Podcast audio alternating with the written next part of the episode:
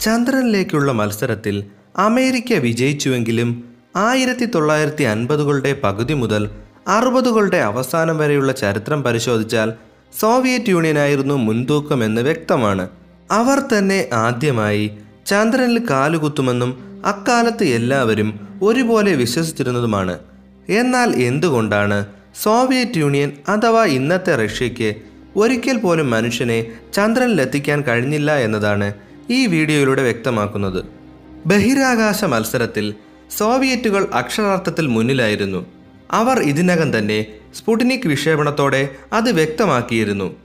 തുടർന്ന് ആയിരത്തി തൊള്ളായിരത്തി അൻപത്തി ഒൻപതിൽ ചന്ദ്രനിലേക്ക് നിരവധി ആളില്ലാ പേടകങ്ങൾ വിജയകരമായി വിക്ഷേപിച്ചിരുന്നു. അവ ചന്ദ്രന്റെ വിദൂര ഭാഗങ്ങളിലൂടെ പരിക്രമണം ചെയ്യുകയും നിരവധി ചിത്രങ്ങൾ പകർത്തുകയും ചെയ്തു. ആയിരത്തി തൊള്ളായിരത്തി അറുപത്തിയൊന്നോടെ സോവിയറ്റുകാർ ആദ്യത്തെ മനുഷ്യനെ ബഹിരാകാശത്തേക്ക് അയച്ചുകൊണ്ട് ചരിത്രം സൃഷ്ടിച്ചു. ഈ ഒരു സംഭവം അമേരിക്കയ്ക്ക് വലിയൊരു വെല്ലുവിളിയായി മാറി. തുടർന്ന് അമേരിക്ക ആദ്യമായി ചന്ദ്രനിൽ മനുഷ്യനെ എത്തിക്കുന്നതിനായി അപ്പോളോ പദ്ധതി പ്രഖ്യാപിച്ചു. ആയിരത്തി തൊള്ളായിരത്തി അറുപത്തിരണ്ടിൽ American president John F Kennedy ഞങ്ങൾ ചന്ദ്രനിലേക്ക് പോകാൻ തയ്യാറാകുന്നു എന്ന പ്രസംഗം നടത്തിയപ്പോൾ സോവിയറ്റ് നേതാവ് ക്രൂഷ്ചേവിന്റെ പ്രതികരണം നിശബ്ദതയായിരുന്നു. അദ്ദേഹം സോവിയറ്റ് യൂണിയന് ഒരു മനുഷ്യനെ വഹിക്കുന്ന ചാന്ദ്ര ദൗത്യമുണ്ടെന്ന് സ്ഥിരീകരിക്കുകയോ നിഷേധിക്കുകയോ ചെയ്തില്ല. അക്കാലത്ത് ക്രൂഷ്ചേവ് അമേരിക്കയുമായി ചാന്ദ്ര ദൗത്യത്തിൽ മത്സരിക്കാൻ താൽപ്പര്യം കാണിച്ചിരുന്നില്ല. പകരം സോവിയറ്റ് യൂണിയന്റെ തന്ത്രപരമായ റോക്കറ്റ് സേനകൾക്കായുള്ള ഭൂഖണ്ഡാന്തര ബാലിസ്റ്റിക് മിസൈലുകളിലായിരുന്നു അദ്ദേഹം കൂടുതൽ ശ്രദ്ധ കേന്ദ്രീകരിച്ചിരുന്നത്. എന്നാൽ സോവിയറ്റ് യൂണിയനിൽ മനുഷ്യനെ വഹിച്ചിട്ടുള്ള ചാന്ദ്ര ദൗത്യത്തിനായി ദീർഘകാല പദ്ധതിയിട്ടിരുന്ന മറ്റു ചിലരുണ്ടായിരുന്നു. ഇവരിൽ പ്രധാനിയും ക്രെംലിന് പുറത്തുള്ള ഏറ്റവും ശക്തനുമായ വ്യക്തിയായിരുന്നു സെർജി പാവലോവിച്ച് കൊറോലോവ്. ബഹിരാകാശ ശാസ്ത്രജ്ഞരുടെ കൂട്ടായ്മയ്ക്ക് പുറത്ത് അദ്ദേഹം ചീഫ് ഡിസൈനർ അല്ലെങ്കിൽ അദ്ദേഹത്തിന്റെ ആദ്യത്തെ രണ്ട് ഇനിഷ്യലുകൾ ചേർത്ത് എസ് എന്ന് മാത്രമേ അറിയപ്പെട്ടിരുന്നുള്ളൂ. കാരണം പാശ്ചാത്യ ശക്തികൾ അദ്ദേഹത്തെ ഏജന്റുമാർ മുഖേന വധിക്കാൻ ശ്രമിക്കുമെന്ന് സോവിയറ്റ് നേതൃത്വം ഭയന്നിരുന്നു. സോവിയറ്റ് ബഹിരാകാശ വിജയങ്ങൾക്ക് പിന്നിൽ പ്രവർത്തിച്ചവരിൽ പ്രധാനിയാണ് Korolev. O K B one design ബ്യൂറോയുടെ തലവനായിരുന്ന അദ്ദേഹം ആദ്യമായി ബഹിരാകാശത്തേക്ക് പേടകവും യൂറി ഗഗാറിൻ ഉൾപ്പെടെയുള്ള സഞ്ചാരികളെ ബഹിരാകാശത്ത് എത്തിച്ചതുപോലുള്ള പദ്ധതികളിൽ സേവനമനുഷ്ഠിച്ചിരുന്നു. ബഹിരാകാശവുമായി ബന്ധപ്പെട്ട എല്ലാ കാര്യങ്ങളിലും അദ്ദേഹത്തിന്റെ മേൽനോട്ടം എത്തിയിരുന്നു. ചൊവ്വ ശുക്രൻ തുടങ്ങിയ ഗ്രഹങ്ങളിലേക്കുള്ള ദൗത്യങ്ങളിലും ആശയവിനിമയത്തിനും ചാര കാലാവസ്ഥ ഉപഗ്രഹങ്ങൾ സോവിയറ്റ് ചാന്ദ്ര ദൗത്യങ്ങൾ ഭൂഖണ്ഡാന്തര മിസൈലുകൾ എന്നിവയുടെ ഗവേഷണത്തിലും അദ്ദേഹത്തിന്റെ നേതൃത്വം ഉണ്ടായിരുന്നു. കൊറോലേവിന് സോവിയറ്റ് ബഹിരാകാശ പദ്ധതികളുടെ മേൽ വളരെയധികം സ്വാധീനം ചെലുത്താൻ സാധിച്ചിരുന്നു. ഭരണപരമായ അധികാരത്തിൽ അദ്ദേഹം നാസയുടെ ഏതാണ്ട് ഒറ്റയാൾ പതിപ്പായിരുന്നു. അമേരിക്കയിൽ ഒന്നിലധികം എയ്റോസ്പേസ് കമ്പനികളും ഫ്ലൈറ്റ് സെന്ററുകളുമെല്ലാം ഒത്തൊരുമിച്ച് സഹകരണത്തോടെയായിരുന്നു പ്രവർത്തിച്ചിരുന്നത്. എന്നാൽ സോവിയറ്റ് യൂണിയനിൽ നേതൃത്വപരമായ നിരവധി വെല്ലുവിളികൾ നിലനിന്നിരുന്നു. എർജി കൊറോലോവിനെ തുല്യശക്തിയുള്ള നിശ്ചയദാർഢ്യമുള്ള ഒരു വ്യക്തി പോലും സഹായത്തിനായി ഉണ്ടായിരുന്നില്ല. എതിരാളികളായ ബഹിരാകാശ ശാസ്ത്രജ്ഞന്മാർക്കും ഡിസൈൻ ഗ്രൂപ്പുകൾക്കുമെതിരെ അദ്ദേഹത്തിന് നിരന്തരം പോരാടേണ്ടി വന്നു. കൊറോലോവിന് ചാന്ദ്ര ദൗത്യവുമായി മുന്നോട്ടു പോകാൻ ആഗ്രഹമുണ്ടായിരുന്നെങ്കിലും ആയിരത്തി തൊള്ളായിരത്തി അറുപത്തിനാലിൽ ക്രൂഷ്ചേവിന്റെ താൽപ്പര്യപ്രകാരം ബഹിരാകാശ വകുപ്പിന്റെ നേതൃത്വം കൊറോലോവിന്റെ എതിരാളിയായ വ്ളാഡിമിർ ചെലോമിക്ക് നൽകുകയുണ്ടായി. എന്നാൽ ചൊലോമിയുടെ അനുഭവക്കുറവ് കാരണം എല്ലാ പദ്ധതികളും മന്ദഗതിയിലാണ് മുന്നോട്ടു പോയത്. മറുവശത്ത് നാസയുടെ അപ്പോളോ പ്രോഗ്രാമിന്റെ അതിവേഗത്തിലുള്ള പുരോഗതി സോവിയറ്റ് മുഖ്യ ഡിസൈനർമാരെ ആശങ്കപ്പെടുത്തി. ഇതിന്റെ ഫലമായി ഡിസൈൻ ബ്യൂറോകൾ തമ്മിലുള്ള കലഹം വർദ്ധിച്ചു. തുടർന്ന് സാങ്കേതിക വിദഗ്ധരിൽ പലരും ചാന്ദ്ര ദൗത്യത്തിനായി ഒന്നിലധികം ഓവർലാപ്പിംഗ് ഡിസൈനുകളാണ് അവതരിപ്പിച്ചത്. ഒരു ഘട്ടത്തിൽ ലോഞ്ചറുകൾക്കും ബഹിരാകാശ വാഹനങ്ങൾക്കുമായി മുപ്പതിലധികം വ്യത്യസ്ത ഡിസൈനുകൾ അവതരിപ്പിക്കപ്പെട്ടു. ആയിരത്തി തൊള്ളായിരത്തി അറുപത്തിനാലിൽ സോവിയറ്റ് നേതാവ് ക്രൂഷ്ചേവിന് പകരം അധികാരത്തിലെത്തിയ ലിയോനാർഡ് ബ്രഷ്നേവ് ചാന്ദ്ര ദൗത്യങ്ങളുടെ പൂർണ നിയന്ത്രണം കൊറോലോവിന് മടക്കി നൽകി. അദ്ദേഹത്തിന്റെ രൂപകൽപ്പനകളിലൂടെ ചെലോമിയേക്കാൾ മുന്നേറുകയും ഒടുവിൽ ചാന്ദ്രദൗത്യത്തിനായി പൂർണമായും തയ്യാറാവുകയും ചെയ്തു. ആയിരത്തി തൊള്ളായിരത്തി അറുപത്തിയേഴിൽ ഒക്ടോബർ വിപ്ലവത്തിന്റെ അൻപതാം വാർഷികത്തിൽ അമേരിക്കയ്ക്ക് മുന്നേ ചന്ദ്രനിൽ മനുഷ്യനെ എത്തിക്കാമെന്നും കൊറോലോവ് കണക്കുകൂട്ടി. എന്നിരുന്നാലും അദ്ദേഹത്തിന് മുന്നിൽ നിരവധി വെല്ലുവിളികൾ നിലനിന്നിരുന്നു. ചാന്ദ്ര ദൗത്യത്തിനായി തൊണ്ണൂറ്റിയഞ്ച് ടൺ ഭാരമുള്ള പേലോഡ് ഉയർത്താൻ വളരെ വലിയ ഒരു റോക്കറ്റ് ആവശ്യമായിരുന്നു. മുൻപ് നിലവിലുണ്ടായിരുന്ന ഏതൊരു റോക്കറ്റിനേക്കാളും ശക്തമായ പുതിയ റോക്കറ്റിന് എൻ വൺ എന്നാണ് പേര് നൽകിയിരുന്നത്. ഈ റോക്കറ്റ് അമേരിക്കൻ ചാന്ദ്ര ദൗത്യത്തിനായി നിർമ്മാണം പുരോഗമിച്ചിരുന്ന സാറ്റേൺ ഫൈവിന് ഏതാണ്ട് സമാന വലിപ്പമുള്ളതാണ്. ഇരു രാജ്യങ്ങൾക്കും പുതിയ റോക്കറ്റിനായി അതിശക്തമായ എഞ്ചിനുകൾ അനിവാര്യമായിരുന്നു. നാസയുടെ എഫ് വൺ റോക്കറ്റ് എഞ്ചിനുകൾക്ക് തുല്യമായ എഞ്ചിൻ സോവിയറ്റ് യൂണിയനും നിർമ്മിക്കാൻ പദ്ധതിയിട്ടു. അക്കാലത്തെ മുൻനിര റോക്കറ്റ് ഡിസൈനറും ഒ കെ ബി നാനൂറ്റി അൻപത്തിയാറ് ബ്യൂറോയുടെ തലവനുമായിരുന്നു വാലന്റൈൻ ഗ്ലഷ്കോ. റോക്കറ്റ് രൂപകൽപ്പനയിലും നിർമ്മാണത്തിലും ഗ്ലഷ്കോയ്ക്ക് കുത്തകയുണ്ടായിരുന്നു. ഹൈപ്പർഗോളിക് പ്രൊപ്പലന്റുകൾ ഉപയോഗിക്കുന്ന എഞ്ചിനുകൾ നിർമ്മിക്കുന്നതിൽ അദ്ദേഹത്തിന് വൈദഗ്ധ്യമുണ്ടായിരുന്നു. ഇത്തരം എഞ്ചിനുകളിൽ ഇന്ധനവും ഓക്സിഡൈസറും അടങ്ങിയിരിക്കുന്നു. ഇന്ധനത്തിലെ രാസവസ്തുക്കളുടെ വിഷാംശം കാരണം ഇവ മനുഷ്യനെ വഹിക്കുന്ന ഒരു പദ്ധതിക്ക് വളരെ അപകടകരമാണെന്ന് കൊറോലേവ് മനസ്സിലാക്കി. ലിക്വിഡ് ഓക്സിജന്റെയും മണ്ണെണ്ണയുടെയും ക്രയോജനിക് ഇന്ധനം ഉപയോഗിക്കുന്ന പുതിയ തരം ശക്തിയേറിയ എഞ്ചിൻ രൂപകൽപ്പന ചെയ്യാൻ ഗ്ലഷ്കോവിനോട് കൊറോലേവ് ആവശ്യപ്പെട്ടു. എന്നാൽ ഇത്തരത്തിലൊരു എഞ്ചിൻ പരിമിതമായ വിഭവങ്ങളും സാമ്പത്തികവും ഉപയോഗിച്ച് കൃത്യസമയത്ത് സൃഷ്ടിക്കാൻ കഴിയില്ലെന്ന് ഗ്ലഷ്കോ വ്യക്തമാക്കി. അക്കാലത്ത് അമേരിക്കക്കാർ സാറ്റേൺ റോക്കറ്റുകളിലെ ക്രയോജനിക് എഞ്ചിനുകളിൽ അഞ്ച് വർഷമായി ഗവേഷണം നടത്തുന്നുണ്ടെങ്കിലും അവർക്ക് വിശ്വസനീയമായി പ്രവർത്തിക്കാൻ കഴിഞ്ഞിട്ടില്ലെന്നും ഗ്ലഷ്കോ അഭിപ്രായപ്പെട്ടു.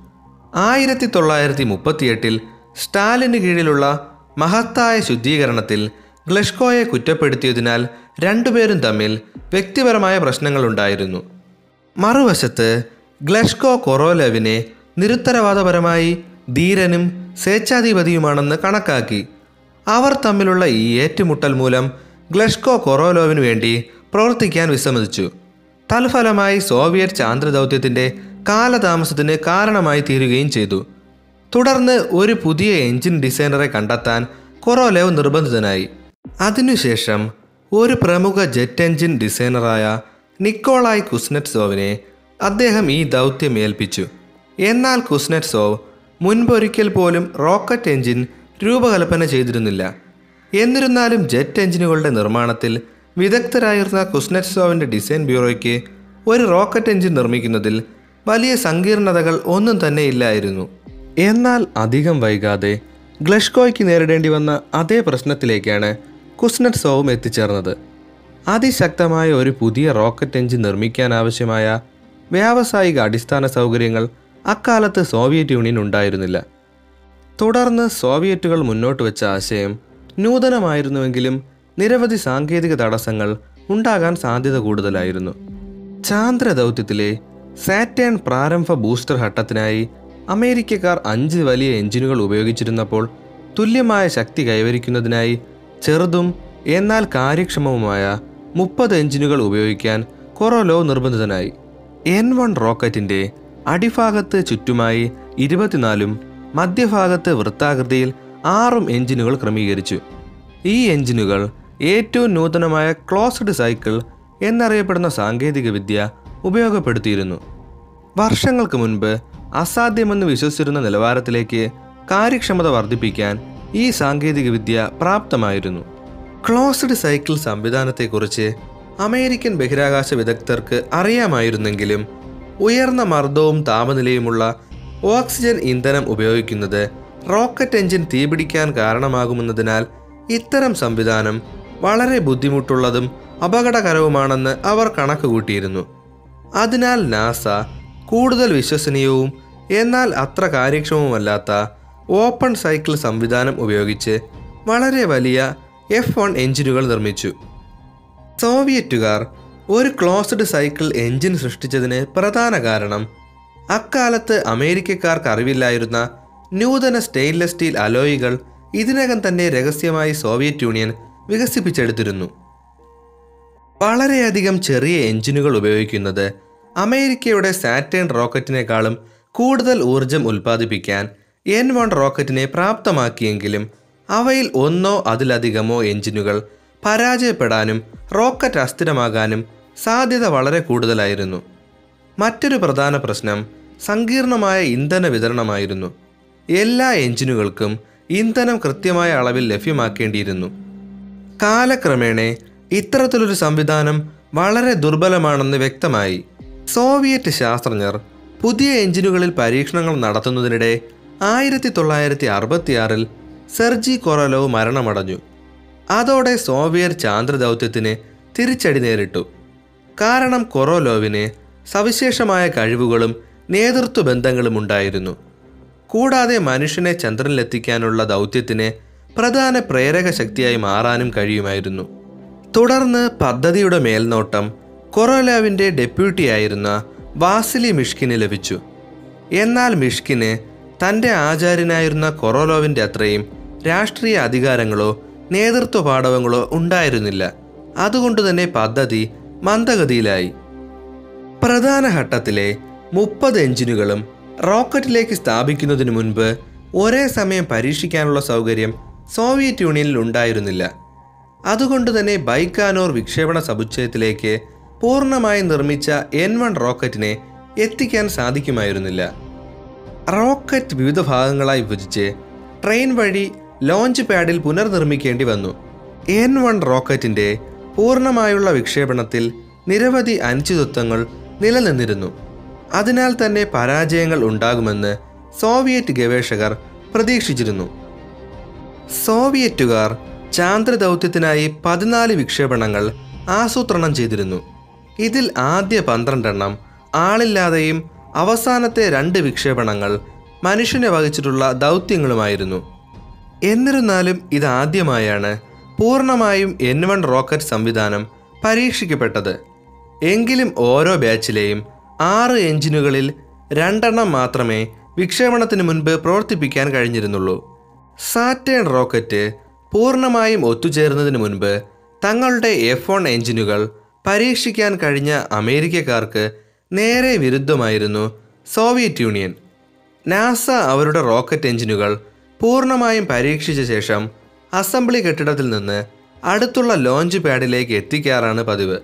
എന്നാൽ സോവിയറ്റ് യൂണിയനിൽ അത്തരത്തിലൊരു സൗകര്യം ലഭ്യമായിരുന്നില്ല. ഒടുവിൽ ആയിരത്തി തൊള്ളായിരത്തി അറുപത്തി ഒൻപത് ഫെബ്രുവരി ഇരുപത്തിയൊന്നിന് ആദ്യത്തെ എൻ വൺ റോക്കറ്റ് വിക്ഷേപണത്തിനായി തയ്യാറായി. പന്ത്രണ്ട് മണിയോടെ റോക്കറ്റ് ചന്ദ്രൻ ലക്ഷ്യമാക്കി കുതിച്ചുയർന്നു. എന്നാൽ കോർഡ് എന്ന് വിളിക്കപ്പെടുന്ന എൻജിൻ കൺട്രോൾ സിസ്റ്റം നിമിഷങ്ങൾക്കുള്ളിൽ പ്രാഥമിക സ്റ്റേജിലെ ചില എഞ്ചിൻ പ്രവർത്തനരഹിതമാകാൻ കാരണമായി.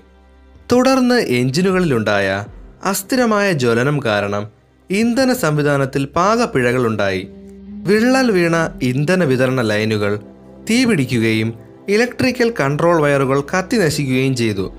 അല്പസമയത്തിന് ശേഷം എല്ലാ എഞ്ചിനുകളും തകരാറിലായി. ഏകദേശം അറുപത്തിയെട്ട് സെക്കൻഡ് സമയം അന്തരീക്ഷത്തിൽ കുതിച്ചുയർന്ന ശേഷം ലോഞ്ച് പാഡിൽ നിന്ന് മുപ്പത്തിരണ്ട് മൈൽ അകലെ സോവിയറ്റ് യൂണിയന്റെ എൻ വൺ റോക്കറ്റ് തകർന്നു വീണു. പരാജയത്തെക്കുറിച്ചുള്ള അന്വേഷണത്തിനും തുടർ പരിഷ്കരണത്തിനും ശേഷം രണ്ടാമത്തെ ദൗത്യം ആയിരത്തി തൊള്ളായിരത്തി അറുപത്തി ഒൻപത് ജൂലൈ മൂന്നിന് പദ്ധതിയിട്ടു.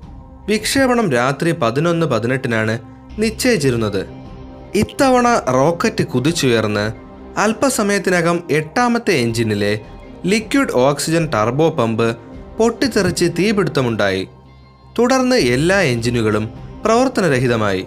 അധികം താമസിയാതെ എൻ വൺ വീണ്ടും ലോഞ്ച് പാഡിലേക്ക് തകർന്നു വീണു. രണ്ടായിരത്തി മുന്നൂറ് ടൺ ഇന്ധനം ഈ റോക്കറ്റിൽ അവശേഷിച്ചിരുന്നു. തൽഫലമായുണ്ടായ സ്ഫോടനം ഇന്നേ വരെ സംഭവിച്ചതിൽ വച്ച് ഏറ്റവും വലിയ പൊട്ടിത്തെറികളിൽ ഒന്നാണ്. ഇത് മൂന്ന് പോയിന്റ് എട്ട് kilo ton T N D ശക്തിക്ക് തുല്യമായിരുന്നു. സ്ഫോടന ഫലമായി വിക്ഷേപണ സമുച്ചയം പൂർണമായും നശിപ്പിക്കപ്പെട്ടു. ആറ് മൈൽ അകലെയുള്ള അവശിഷ്ടങ്ങൾ പോലും പൊട്ടിത്തെറിക്കുകയും ഇരുപത്തിരണ്ട് മൈൽ ചുറ്റളവിൽ ദൃശ്യമാവുകയും ചെയ്തു. സ്ഫോടനം നടന്ന് മുപ്പത് മിനിറ്റിനു ശേഷം അവിടെ എത്തിച്ചേർന്ന വിക്ഷേപണ സംഘത്തിലെ ശാസ്ത്രജ്ഞർ പൂർണമായും തീപിടിക്കാത്ത റോക്കറ്റ് ഇന്ധനത്തിന്റെ അവശിഷ്ടങ്ങൾ അപ്പോഴും ആകാശത്ത് നിന്ന് താഴേക്ക് പതിക്കുന്നതായി കണ്ടെത്തി. എന്നാൽ എൺപത്തിയഞ്ച് ശതമാനം റോക്കറ്റ് ഇന്ധനവും തീപിടിച്ചിട്ടില്ല എന്നത് സ്ഫോടനത്തിന്റെ വലിപ്പം കുറയ്ക്കാൻ സഹായകരമായി. പതിനേഴ് ദിവസങ്ങൾക്ക് ശേഷം നീൽ ആംസ്ട്രോങ് അപ്പോളോ പതിനൊന്ന് ദൗത്യത്തിന്റെ ഭാഗമായി ചന്ദ്രനിലെത്തിയ ആദ്യ മനുഷ്യനായി ചരിത്രം സൃഷ്ടിച്ചു. അതോടെ ചാന്ദ്ര ദൗത്യത്തിൽ അമേരിക്കയുമായുള്ള മത്സരത്തിൽ ഒന്നാം സ്ഥാനം നഷ്ടപ്പെട്ടുവെങ്കിലും സോവിയറ്റ് യൂണിയൻ അവരുടെ പദ്ധതിയുമായി മുന്നോട്ട് പോയി അധികം വൈകാതെ വിക്ഷേപണ സമുച്ചയം പുനർനിർമ്മിക്കുകയും റോക്കറ്റിൽ കൂടുതൽ മാറ്റങ്ങൾ വരുത്തുകയും ചെയ്തു. എങ്കിലും മുൻ പരാജയങ്ങൾ രണ്ട് വർഷത്തെ കാലതാമസത്തിനിടയാക്കി. ആയിരത്തി തൊള്ളായിരത്തി എഴുപത്തി ഒന്ന് നവംബറിൽ അപ്രതീക്ഷിതമായ ചില പിശകുകളും പ്രധാന ഘട്ടത്തിന്റെ അടിത്തറയിലെ പ്രവാഹങ്ങളും കാരണം മൂന്നാമത്തെ ശ്രമവും പരാജയമടഞ്ഞു. തുടർന്ന് റോക്കറ്റ് അനിയന്ത്രിതമായി വായുവിൽ സഞ്ചരിക്കുകയും ഒടുവിൽ സമ്മർദ്ദം മൂലം പൂർണമായും തകർന്നു വീഴുകയും ചെയ്തു. ഒരു വർഷത്തിനു ശേഷം ആയിരത്തി തൊള്ളായിരത്തി എഴുപത്തിരണ്ട് നവംബറിൽ നാലാമത്തെയും അവസാനത്തെയും സോവിയറ്റ് ചാന്ദ്രദൗത്യത്തിനായി എൻ വൺ റോക്കറ്റ് കുതിച്ചുയർന്നു. നിർഭാഗ്യവശാൽ ഇത്തവണ നൂറ്റിയേഴ് സെക്കൻഡ് സമയം സഞ്ചരിച്ച ശേഷം എൻ വൺ റോക്കറ്റ് പരാജയപ്പെട്ടു. റോക്കറ്റിന്റെ ആറ് സെന്റർ എഞ്ചിനുകൾ പ്രവർത്തനരഹിതമായി. ശേഷം ഒരു ഹൈഡ്രോളിക് ഷോക്ക് തരംഗം മൂലം ഇന്ധന പൈപ്പുകൾ വിണ്ടുകീറുകയും തീപിടിക്കുകയും ചെയ്തു. താമസിയാതെ പ്രധാന ഘട്ടം മുഴുവനായി അഗ്നിക്കിരയായി. മുൻപത്തെ നാല് വിക്ഷേപണ പരാജയങ്ങൾ ഉണ്ടായിരുന്നിട്ടും സോവിയറ്റുകാർ യഥാർത്ഥത്തിൽ വലിയ പുരോഗതി കൈവരിച്ചു. കൂടുതൽ പരീക്ഷണങ്ങൾക്കും ഗവേഷണങ്ങൾക്കും ശേഷം എല്ലാ രൂപകൽപ്പന തകരാറുകളും പരിഹരിച്ചതായി വിശ്വസിച്ചിരുന്നു. തുടർന്ന് ആയിരത്തി തൊള്ളായിരത്തി എഴുപത്തിനാല് ഓഗസ്റ്റിൽ അഞ്ചാമത്തെ വിക്ഷേപണം പദ്ധതിയിട്ടു. എന്നാൽ നിർഭാഗ്യവശാൽ സോവിയറ്റ് നേതാവ് ബ്രഷ്നേവ് ചാന്ദ്ര ദൗത്യം റദ്ദാക്കിയതായി പ്രഖ്യാപിച്ചു. അപ്പോഴേക്കും അമേരിക്കക്കാർ ഇതിനകം തന്നെ ആറു തവണ ചന്ദ്രനിലേക്ക് മനുഷ്യനെ എത്തിച്ചിരുന്നു. ഏതാണ്ട് ഇതേ കാലയളവിൽ ആഗോളതലത്തിൽ ബഹിരാകാശ മേഖലയോടുള്ള പൊതു താൽപ്പര്യം ക്രമേണ ക്ഷയിക്കുകയുണ്ടായി. ഒരുപക്ഷെ അഞ്ചാമത്തെ വിക്ഷേപണം വിജയകരമായിരുന്നുവെങ്കിൽ അമേരിക്കയെ തോൽപ്പിക്കുകയെന്ന പ്രധാന ലക്ഷ്യം ഇതിനകം തന്നെ നഷ്ടപ്പെട്ട സോവിയറ്റ് യൂണിയന് മനുഷ്യനെ ചന്ദ്രനിലെത്തിക്കാൻ കഴിഞ്ഞേനെ. എന്നിരുന്നാലും വളരെ ചിലവേറിയ ഈ പദ്ധതി പൂർണമായും റദ്ദാക്കിയത് അക്ഷരാർത്ഥത്തിൽ അസംബന്ധമായിരുന്നു. ഒടുവിൽ ബഹിരാകാശ ഗവേഷണ നേതൃത്വത്തിൽ നിന്നും വാസിലി മിഷ്കിനെ പുറത്താക്കുകയും പകരം ഗ്ലഷ്കോ അധികാരത്തിൽ തിരിച്ചെത്തുകയും ചെയ്തു. ആയിരത്തി തൊള്ളായിരത്തി എഴുപത്തിയാറിൽ എൻ വൺ റോക്കറ്റ് പ്രോഗ്രാം പൂർണമായും അവസാനിപ്പിച്ചു. പക്ഷേ പരാജയം മറയ്ക്കാനും ബഹിരാകാശ മത്സരം ഇപ്പോഴും നടക്കുന്നുണ്ടെന്ന് അമേരിക്കയെ തോന്നിപ്പിക്കാനും വേണ്ടി തകർന്ന റോക്കറ്റുകൾ സോവിയറ്റ് യൂണിയൻ മറച്ചുവെക്കുകയുണ്ടായി. പരാജയപ്പെട്ട സോവിയറ്റ് ചാന്ദ്ര ദൗത്യത്തിന്റെ യഥാർത്ഥ കഥ പുറം ലോകത്ത് അധികം അറിയപ്പെട്ടിരുന്നില്ല. എന്നാൽ ഗോർബച്ചേവിന്റെ ഗ്ലാസ് നോസ്റ്റ് കാലഘട്ടത്തിന് ശേഷം റഷ്യക്കാർ ചന്ദ്രനിൽ മനുഷ്യനെ എത്തിക്കാത്തത് എന്തുകൊണ്ടാണെന്ന് ആഗോളതലത്തിൽ ചർച്ചയായി തീർന്നു എന്നാൽ ദൗർഭാഗ്യം പിന്തുടർന്ന സോവിയറ്റ് ചാന്ദ്രദൗത്യത്തിന്റെ അവസാനത്തിൽ വിചിത്രമായ ഒരു സംഭവം അരങ്ങേറി. എൻ വൺ റോക്കറ്റിനായി സോവിയറ്റുകാർ വികസിപ്പിച്ചെടുത്ത എൻ കെ നാൽപ്പത്തി മൂന്ന് എഞ്ചിനുകൾ വിശ്വസനീയവും അവയുടെ വലിപ്പത്തിന്റെ അടിസ്ഥാനത്തിൽ ഏറ്റവും കാര്യക്ഷമവും ശക്തവുമായ റോക്കറ്റ് എഞ്ചിനുകളായിരുന്നു. ചാന്ദ്ര ദൗത്യം നിർത്തലാക്കിയ ശേഷം ഈ എഞ്ചിനുകൾ നശിപ്പിക്കാൻ സോവിയറ്റ് ഭരണകൂടം ഉത്തരവിട്ടു. എന്നാൽ ഇരുപത് വർഷങ്ങൾക്ക് ശേഷം അതിൽ അറുപതെണ്ണം നശിപ്പിക്കപ്പെടാത്ത നിലയിൽ കണ്ടെത്തി. തുടർന്ന് ഈ എഞ്ചിനുകളെ ഒന്നേ പോയിന്റ് ഒന്ന് ദശലക്ഷം ഡോളർ വീതം വിലയിൽ അമേരിക്കക്കാർക്ക് വിൽക്കുകയാണ് ഉണ്ടായത്. ചന്ദ്രദൗത്യത്തിന് ഉപയോഗിച്ച എൻ കെ നാൽപ്പത്തിമൂന്നിന്റെ സാങ്കേതിക വിദ്യയെ അടിസ്ഥാനമാക്കി പിൽക്കാലത്ത് റഷ്യ ആർ ഡി നൂറ്റി എൺപത് എന്ന നൂതന എഞ്ചിൻ നിർമ്മിച്ചു. അമേരിക്കക്കാർ റഷ്യയിൽ നിന്നും വാങ്ങിയ റോക്കറ്റ് എഞ്ചിനുകൾ അവരുടെ അറ്റ്ലസ് ഫൈവ് ഹെവി ലോഞ്ച് വാഹനങ്ങളിൽ ഉപയോഗിച്ചു പോരുന്നു.